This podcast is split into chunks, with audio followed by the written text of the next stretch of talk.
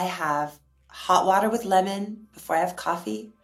I meditate for like five minutes. I pray to the God of my choosing.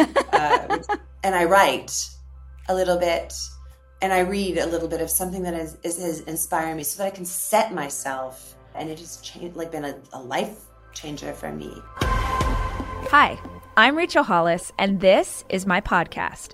I spend so many hours of every single week reading and listening to podcasts and watching YouTube videos and trying to find out as much as I can about the world around me. And that's what we do on this show. We talk about everything life and how to be an entrepreneur. What happened to dinosaurs? What's the best recipe for fried chicken? What's the best plan for intermittent fasting? What's going on with our inner child? How's therapy working out for you? Whatever it is my guests are into, I want to unpack it so that we can all understand. These are conversations. This is information for the curious. This is the Rachel Hollis Podcast what I am pumped to talk about today is your career. Because your career honestly i mean no i feel like so all these people come through and they're like would do you want to talk to this person? Do you want to talk to this person? What i think is so interesting about you and i'm curious if you get this when you go out into the world everybody knows your face. Like you have been in so many movies. It's wild. And even when i was like oh my gosh of course literally two days later, I was watching Jumanji with my kids, and there you are again. Like you're just. Can you tell us the story of your career and how you got into this industry? Some people call that um, slut, but I I like to call it someone who takes opportunities as they come. I'm so amazed, honestly, still that I actually do this for a living. I've been doing it since I was in high school, junior high, like wanting to be an actor and just like read i used to read magazines like teen beat and i'd be like how to i always kept wait looking for because we didn't have the internet back then so i'd be like how do people do this? Right. like how does someone become an actor? Like how do you get on the tv and i just i loved the television and i thought like i want to be on tv i think i want to escape my own family. I had a pretty good family. Right. And where where was so, this? Where did you grow up? I grew up in, outside of houston in okay. katy texas. Okay yeah. Where are you from? I'm actually from Southern California, but I live in Austin. That's why I was wondering if your power problems. Yeah, I was wondering if your power problems were Texas related because we're having all kinds of weather issues here. Well, yeah, we've been we've been it's been crazy here too. Like um my sister is we're both from Texas and she's her power's out. My daughter's dad's power was out yesterday or the day before. Like it's just um we've had crazy like snow here, a little little bits of snow and That's right. Yeah, you guys are having nutty weather. Yeah, crazy tr- trees falling, all kinds of stuff. So you grew up in Texas very far from anybody who was in the industry and sort of could point you in the right direction. No, and I, yeah, and I, I I lived. My dad was the minister of music in our like Southern Baptist church, and I you know, grew up singing and all that stuff. And then when my, my parents were divorced and I moved to Tennessee when I was like in seventh grade, and I just, I don't know, I, I loved, I didn't really, I wasn't very comfortable in my own skin. So I just, I was, we had happened to have this amazing drama teacher there in the high school. And I'd heard about the Poplar Pike Playhouse. I was like, what is that? That was the theater department at my school, Germantown High School. And I did theater there. And I just, I started auditioning for plays and I, never really felt like I was myself until I was like on stage pretending to be someone else. Wow. Yeah. absolutely. But so you start, you really get the bug, you get to act, you're doing that in high school. And then where does the first like official paying gig you are in a movie or a TV show, how does that come into play? Well, I went to a school called North Carolina School of the Arts, which is a, a, a a state supported conservatory, small, and and then I did a showcase in New York, and I got an agent, and I started auditioning. And the very first job I ever got, that really was well, it was it was I did a play where I was playing John Malkovich's wife at a theater company called Steppenwolf. Yeah, and then I did a very small part in a movie called As Good as It Gets. I played like waitress number two. and I had like two it's a pretty Jack good Nicholson. movie. I mean, that's a pretty good movie to have even a small part in. Yeah, it was. I, I had a small part in that. I played like Helen Hunt was a waitress, and I was one of her wait the waitresses there, and I got to do her off camera because she was also doing a show called Mad About You, and I got to do her off camera once with Jack Nicholson, and I did her lines, and then I went outside and cried by a dumpster. so I was like, I can't believe it's acting with Jack Nicholson. Oh my gosh, um, that was one of your first roles. That was my. I want to say.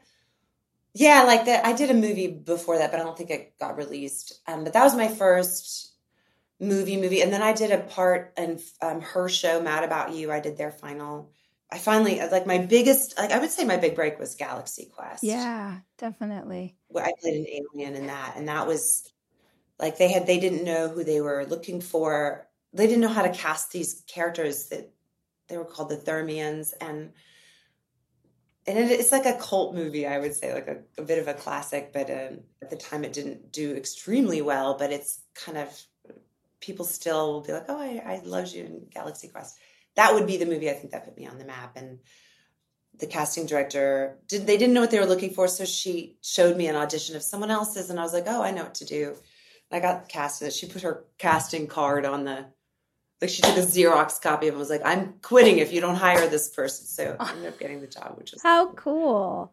Well, so tell me, like, in those early days, I, I always like my spidey senses always go up when someone is kind of not on accident and not it's just luck, but you're you can sort of see a flow to what you're doing. Like I don't think ever that it's um an accident that one of your first films was was with people at that caliber, right? And then you get mad about you, and then sort of it just in what you're saying, it kind of sounds like there was a flow to it.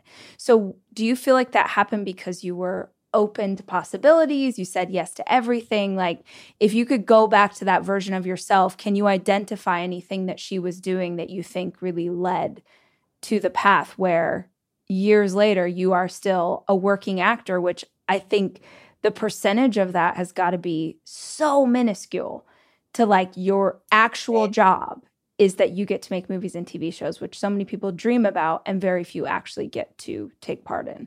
I would say, you know, I think when I go back to that person, she was so excited.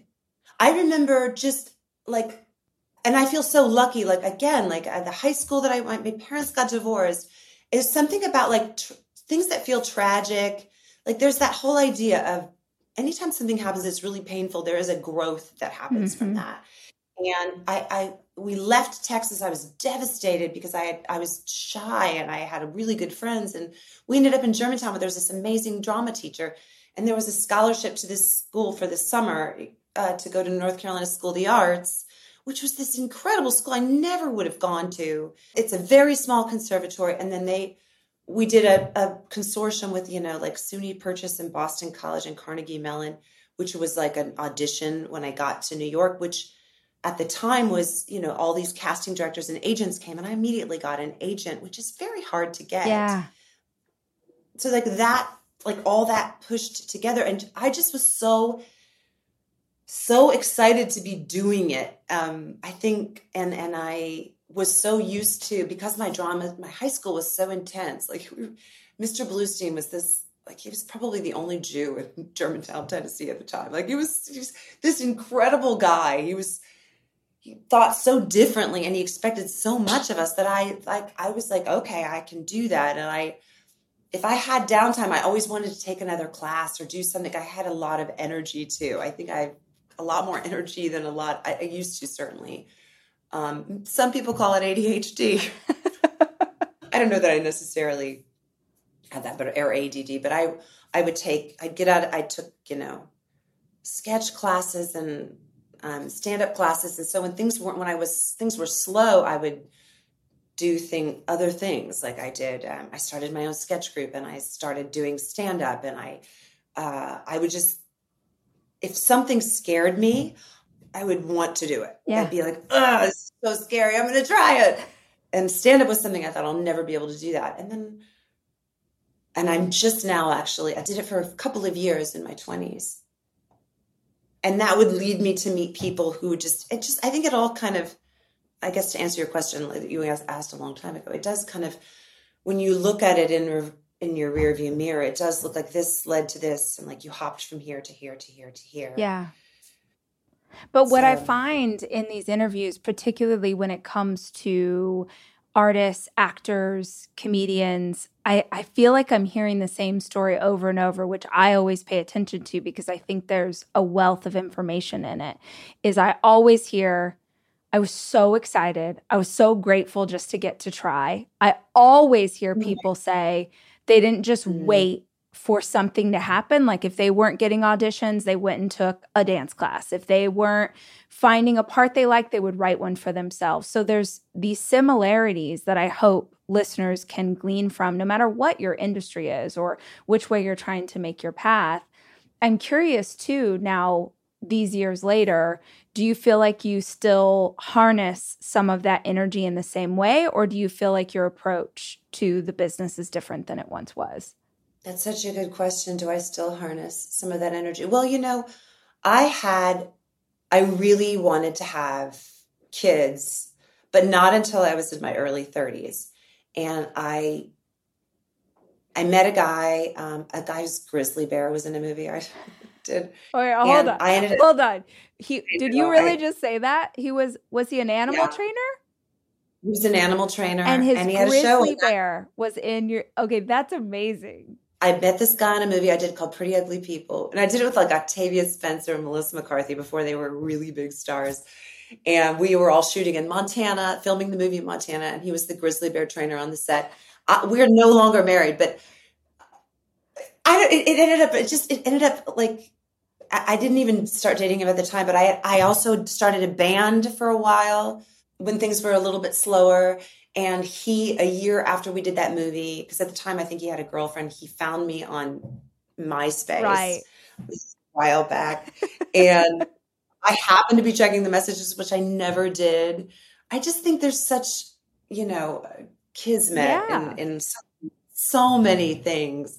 Like I ended up going back to Montana to do a movie and I saw him and we ended up getting engaged right away. And he did have a he had a grizzly bear sanctuary. His grizzly bear was like the best man at our wedding, which really just means he came to the wedding. I know. I tried to have a family with him, and I had a bunch of miscarriages. I had like mm. three, and um, so and then I I moved back to LA because our the relationship didn't end up working out. It was really a hard thing to get through, uh, and then I wrote a show about it. You know, I wrote a show about it, and then I finally I was to try to make a baby with a sperm donor, and I got like this Brazilian soccer star, and then the, the embryos were flawed and they didn't work out. So then I I was just devastated, and I finally I decided. My best friend and I were sitting there, and I was like, "Should I try again?" And I didn't really have any money left, and she was like, let's, and I, my friend had told me about an adoption lawyer that she had met with. And so she's like, let's just go meet this lawyer. Let's get you a baby so I met this adoption lawyer and I I started doing um, I created a profile and you know was selected by birth mother for private adoption and I adopted my daughter. And so here I am now. This is all to say like 7 years later I've I've had this child. She's incredible. It's been such a journey as anyone knows with children. Like it's nothing like you thought it was going to be. It's so much better and worse in every way and and then for me, obviously, it was such a hard thing to have happen that I put a lot of pressure on myself too. Um, so now here I am back, kind of the last seven years have been primarily about her. I was very lucky right after she was born to have a lot of jobs. And now I'm like back where I'm like, I'm now feeling like I just turned 50. So I'm starting to feel like there's so many different things that I want to do. And I also have been knowing that I need to write something for myself for a long time. And so I've just started kind of doing that again. Like I'm going to go back to, like I'm writing a new stand up set. And I kind of want to set myself so that I don't have to rely on, because the filming industry too, so much is out of town. So I've, I find like I'm going out of town a lot. The last three series regular jobs I had were all in Toronto. Yeah. Yeah. Absolutely. And I used to take with she was a baby and now and now she's like, in school luxury is meant to be livable discover the new leather collection at ashley with premium quality leather sofas, recliners, and more, all built to last. No matter how many spills, scuffs, or pet related mishaps come its way, the leather collection at Ashley is made with the durability you need for the whole family. Shop the new leather collection at Ashley and find chairs starting at $499.99 and sofas at $599.99. Ashley, for the love of home.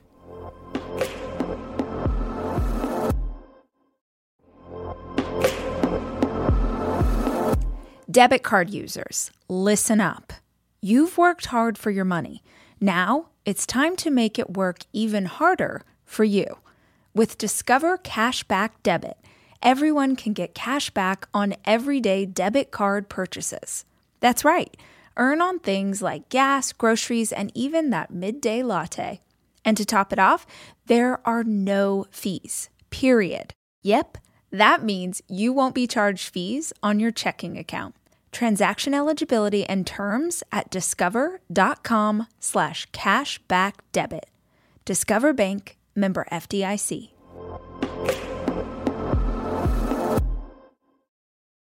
I love a few things about the story that you just told because as many parents I think can identify with this idea, there's so much pain along the way. Having a miscarriage is fucking terrible mm-hmm. and you can't understand it unless you go through it.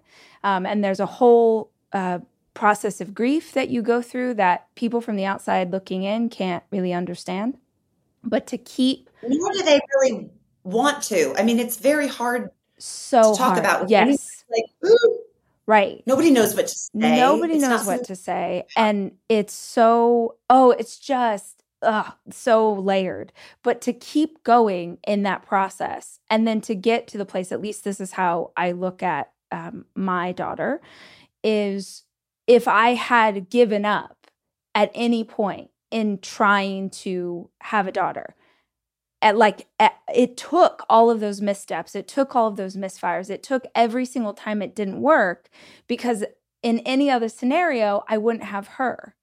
Now I might have you know, maybe we would have gotten pregnant sooner or maybe I would have adopted a different child. But like when I met her, when I finally like had her in my arms, I was like, oh, it was you.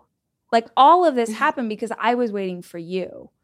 So is there in that journey for you, what did that process feel like of I know if I just keep going, eventually I'll have a baby? Or were you just sort of blindly like, okay, one more time. We're going to try one more time and see what happens. I knew that there was someone out there. I did know that. I felt like, and I do say that to her. You know, I, I sing her this song called Of All of the Babies in the Deep Blue Sea, the Deep Blue Sea, the Deep Blue Sea, of all the babies in the Deep Blue Sea, I found you and you found me. Mm. You know, just mm. this idea of like, and then I'll go on, we make up all these different songs. But I knew that there was someone out there. I just, I knew it was supposed to happen. I just didn't know how it was going to happen. And I, I didn't think I was going to have, you know, I had one miscarriage and then I thought, oh, this won't be, I don't know. I just, it, it was devastating. And I thought, oh my God. And then it took me two years to get pregnant again. And I, I think I, it took me a while to know that that was going to happen the way it happened. But I knew there was someone out there or, or I wasn't going to give up until it happened, yeah. you know? I love that reminder. And I just had the instinct to ask about it because there are so many women in this community who are listening in who will find themselves in the same place that you once were.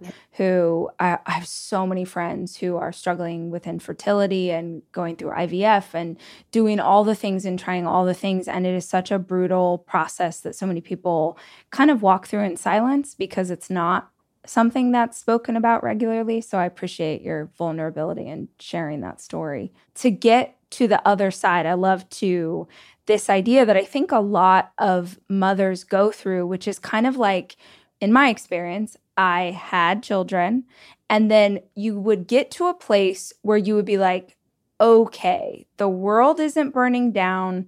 I've got some kind of system in place. I've got some kind of routine now I'm starting to get these stirrings like in my own heart and my own spirit. Now I'm starting to get these creative impulses that are coming back. Now I'm kind of percolating with ideas that for years had gone completely underground because you're just trying to survive and like keep a child alive.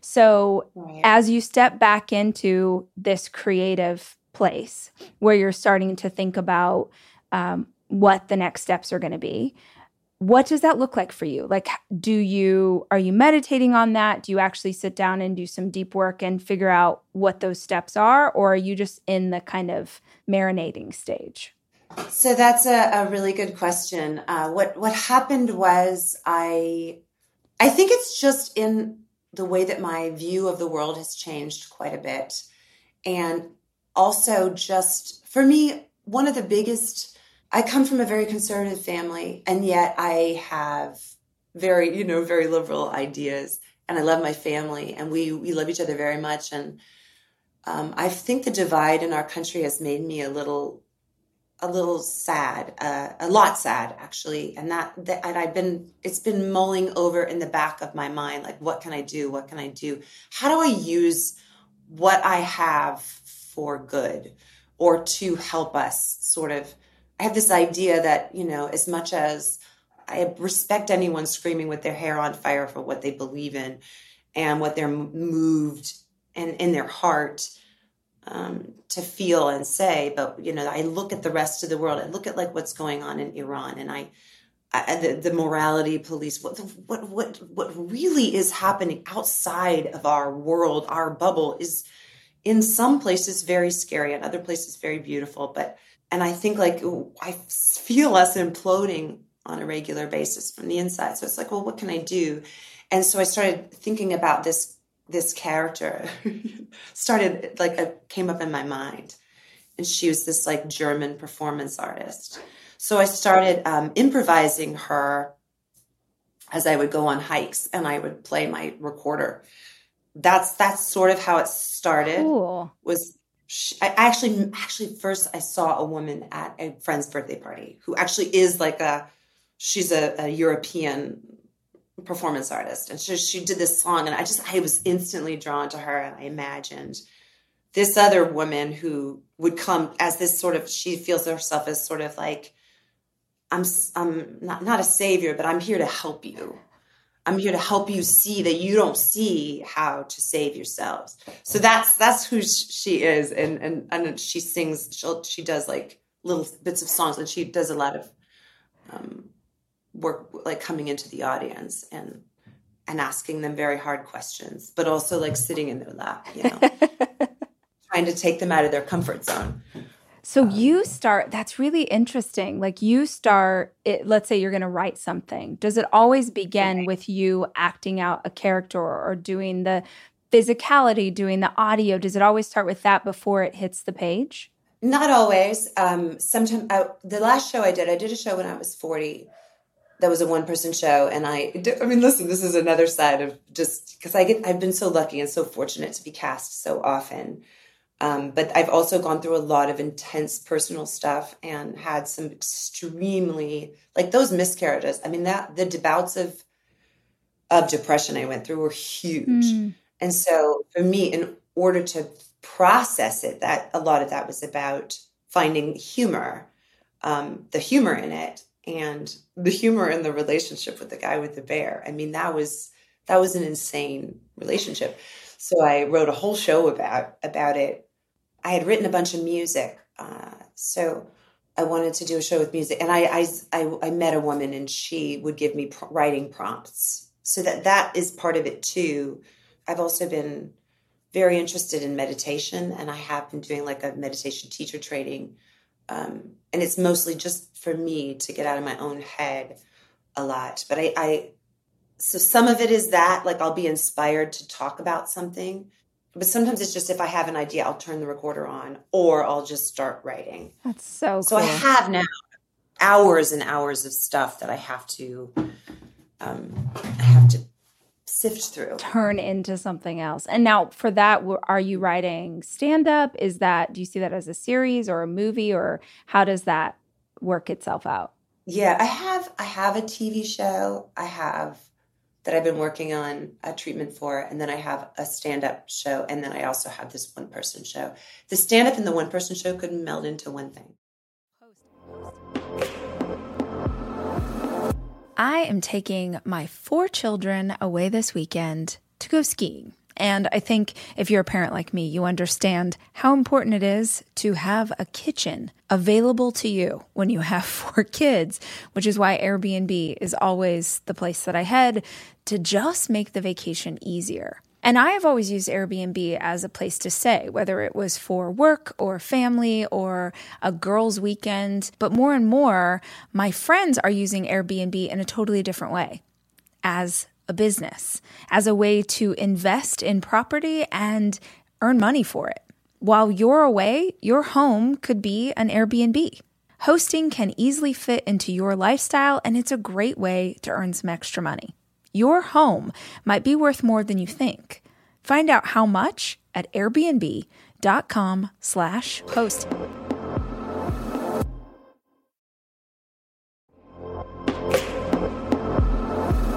Almost every morning of my life, I have oatmeal. Seriously, during the winter, having something hot in the morning really makes a big difference in my day.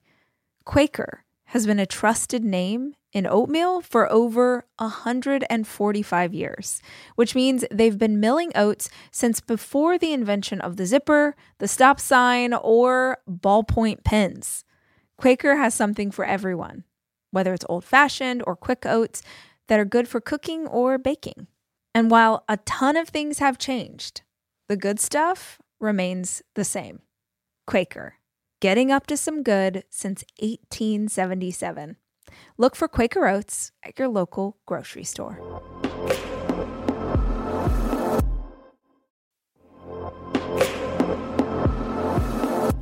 This episode is brought to you by Progressive where drivers who save by switching save nearly $750 on average. Plus, auto customers qualify for an average of seven discounts. Quote now at progressive.com to see if you could save. Progressive Casualty Insurance Company and Affiliates. National average 12 month savings of $744 by new customers surveyed who saved with Progressive between June 2022 and May 2023. Potential savings will vary. Discounts not available in all states and situations.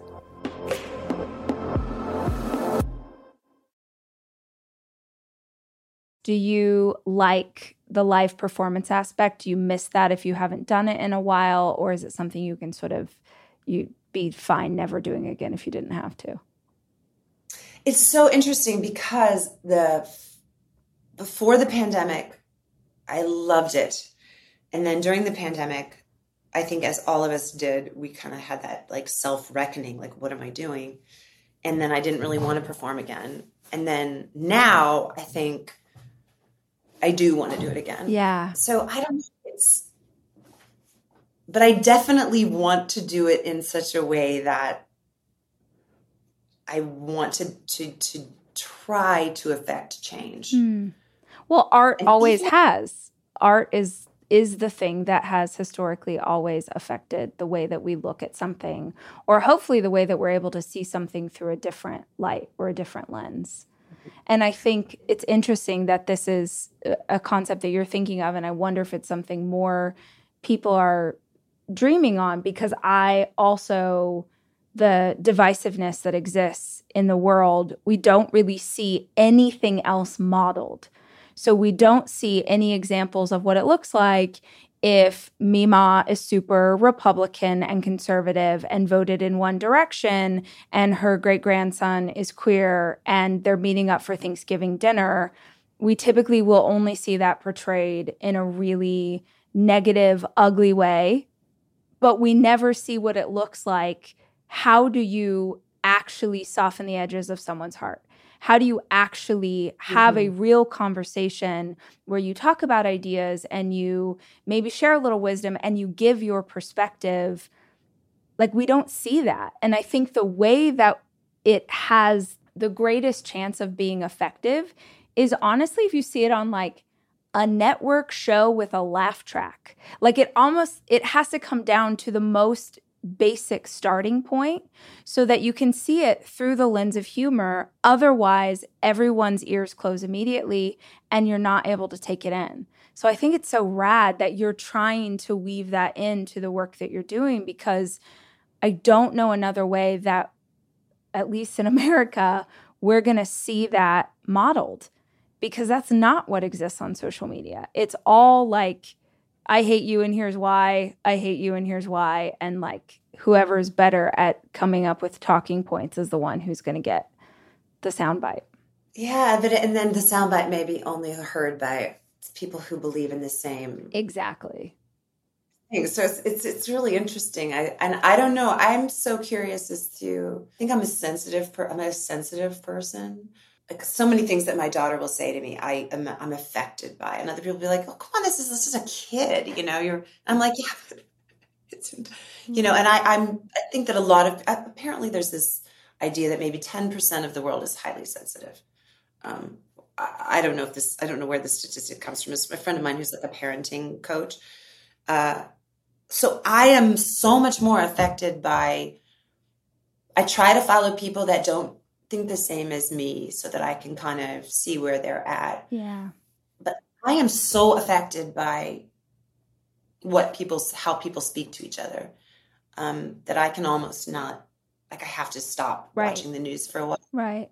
And it's across the board. Like I consider myself to be closer to the center about a lot of things. Um, and I have to feel like there's a lot of people that feel that way too. Yeah. Just happy. And I think a lot of people don't are just not moved to be to throw themselves into the into the fire because it is like you say one thing in a, the wrong way right, or right. The loudest voices are the ones that get the most attention. And i think the first time that i saw someone sort of speak to what does it look like for us to be united in some way was when matthew mcconaughey spoke after the uvalde shooting. And it was the best speech I have ever, like in years, that someone has given around. Like, I loved the thing he said about, I'm completely going to misquote, but essentially, social media wants to make us believe that we all hate each other and we're all divided. And he's like, I just don't believe that's true. I believe there are way more people who are in the middle of this who want what's best for our children, who want what's best for the country, who care about each other. And we have got to find a way to come together in ways that matter. And it's so real. Like that conversation is not the one that we're going to hear promoted most which is why I think like the arts, acting, comedy, music, those are the things that have always been able to cross a bridge between both sides. So I'm all for whatever you're creating. I'm here to watch it and be a part of it. So I love that that's something you're working on. So I will say I typically will not do any research before I sit down with someone because I just want it to be a real conversation. If you and I were having coffee, we'd just talk about all the right. things. But I did watch the trailer for, for the, this movie. Yes. And uh, so first my first question is are you a fan of like horror, thriller? Do you like to watch it? Do you like to be in those kinds of movies? Because just watching the trailer stressed me out so badly. Um, I love the idea of being in one. It wasn't. It wasn't. Um, and my character is so benign. I mean, she's well, she's not benign. She's. I was like, she does ridiculous. have a gun at one point. So she's based. She and her husband are based, I believe, on that couple from Missouri who had their weapon. Like she had a tiny gun and he had a big gun at the a BL at a BLM, I guess, uh, protest. And so they're just they're just these car- caricatures, these over the top caricatures, which I just thought I just always find any of that to be funny, just very funny. These because I'm so sensitive and so like in the middle, like I'm I, that I love to play people who are in, who are crazy because then I can get some of my own bull jive out. But I don't I don't watch horror films. I ever and this one is and this one is stressful. But I, I I think I guess this is it's not really a horror film in the sense that you know it's a super slasher film, which I that would be and I can't I would be impossible for me to watch. Like I remember I went to Scream with some friends. I was at Scream maybe the first one. The first I, one, I lasted about terrifying. Four minutes in the theater, and then I was like, "Bye!" And they I- all watched. yes. And I went and saw. Yes, we saw a billboard for it. It was with my teenagers, and it's like Scream 52, whatever number the new Scream movie is. And I can't believe that they're still finding storylines. So, yay on them. But I was explaining to my kids, I'm like, I don't know if it'll still hold up, you guys, but when the original Scream came out, it- that was terrifying. That was terrifying. We had never seen anything like that before spoiler alert, it's been many years, but if Drew Barrymore gets killed in the first, you know, 10 minutes of a movie, we're in trouble. And I feel like started a new genre, it started a new style. And for this movie, for Unseen, it's kind of the same vibe in that I've never seen this concept before. So can you explain the idea behind it? I mean, everyone should go watch the trailer because it's going to stress you out. But if you like scary movies, I do not. I'm terror. I'm such a weenie. But if you like scary movies, I feel like this is like something that you're gonna dig. Oh, yeah. yeah, I mean, it's also this idea too, like, you know, we're all on our phones all the time Right. and, and we're all our phones are always running out of juice. Yes. Right too.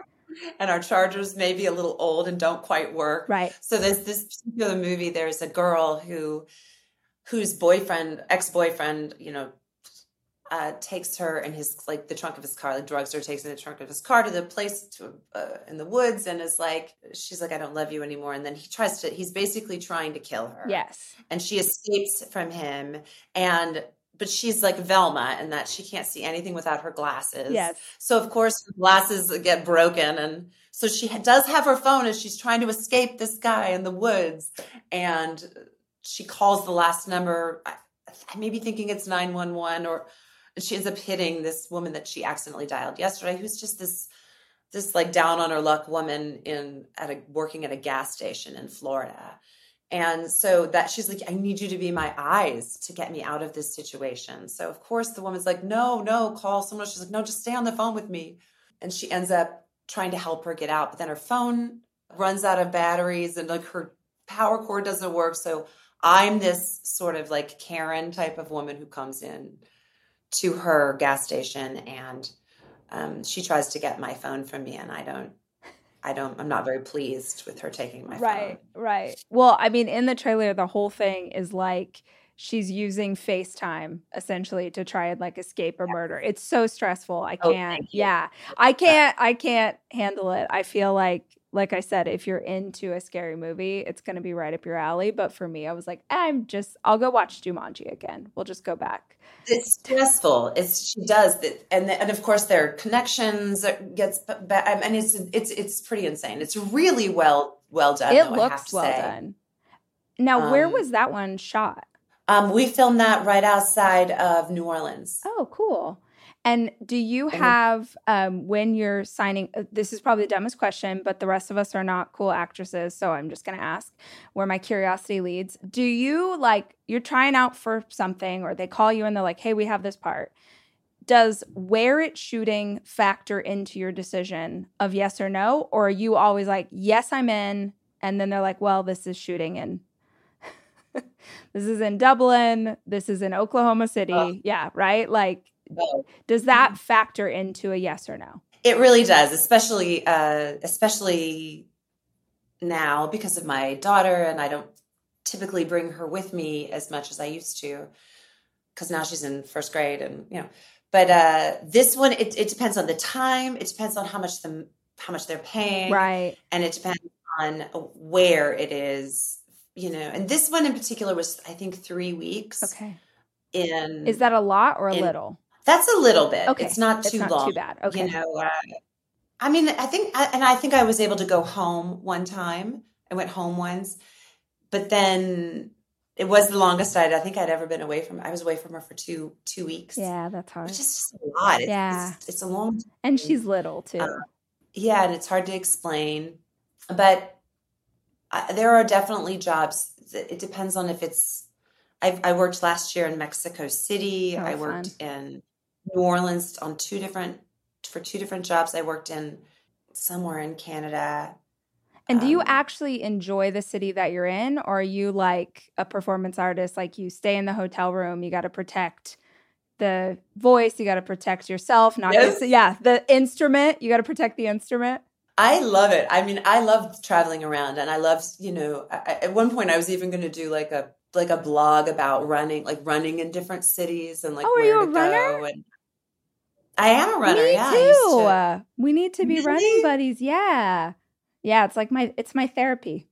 Me too. Me too. And I went running before I started all of this shenanigans with my new puppy. I have a puppy named Chicken, who's like the cutest. But yeah, I used to run marathons and all that stuff back in the day. How are you a long distance runner? Yeah, I am. I haven't done, I did, the last marathon I did was last year. I did Austin's just because I thought, well, I'm here. Let's try this. And uh, it's very hilly. I do not recommend that. I do not recommend to Austin, but I've done LA.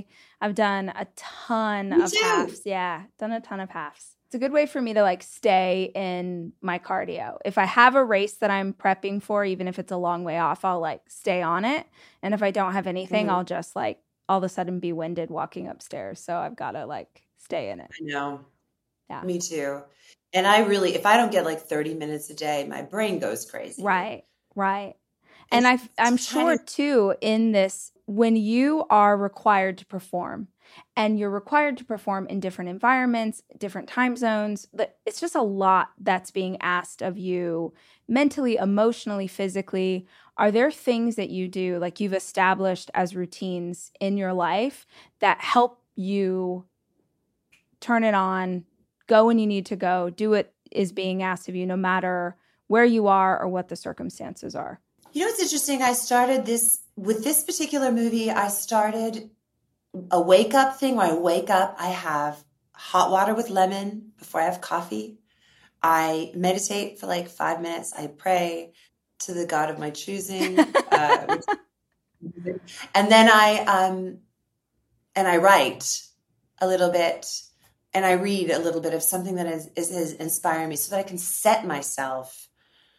And I've been, and that is something that I started doing right before, right in the hotel room of this shooting, the, filming this movie. And I've been, um, I'm a little off still, you know, when I'm traveling or sometimes if my daughter wakes me up too early or whatever, but I definitely have continued that. And it has changed, like been a, a life changer for me. Yeah. A Um, morning routine is so freaking key because it is that thing, no matter where you are in the world, you can tap in. You can always have your journal. You can always have the same beverage. You can always do those practices that are internal to set you up for success for the rest of the day. if my brain is going squirrely, like I will pop on Anne Lamott from like Yeah. I'll- she's one of my favorite authors, and I'll just I'm reading the, her new book. I don't know if it's a new one, because I read It's new to you. Stitch, new to me.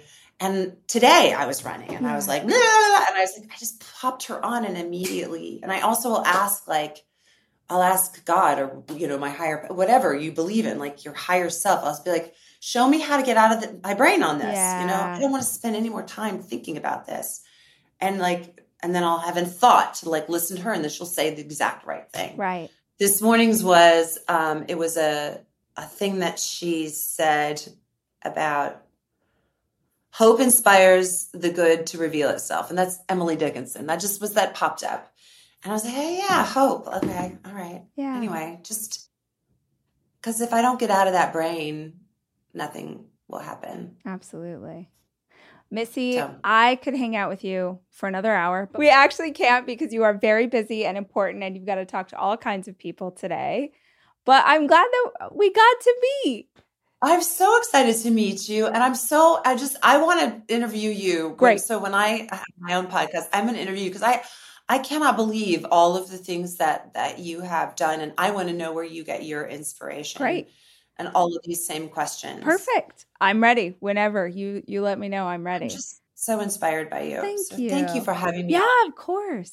So, for any listeners who are loving this conversation, who loved getting to know you better, where can they find you on social media? I'm on at Missi Pyle, um, M I S S I P Y L E on Instagram, and you know I've been really t- a back taking a back seat to my um, Instagram because I just ugh, it's just it's hard. Yeah. But I am actually about to start putting some of these.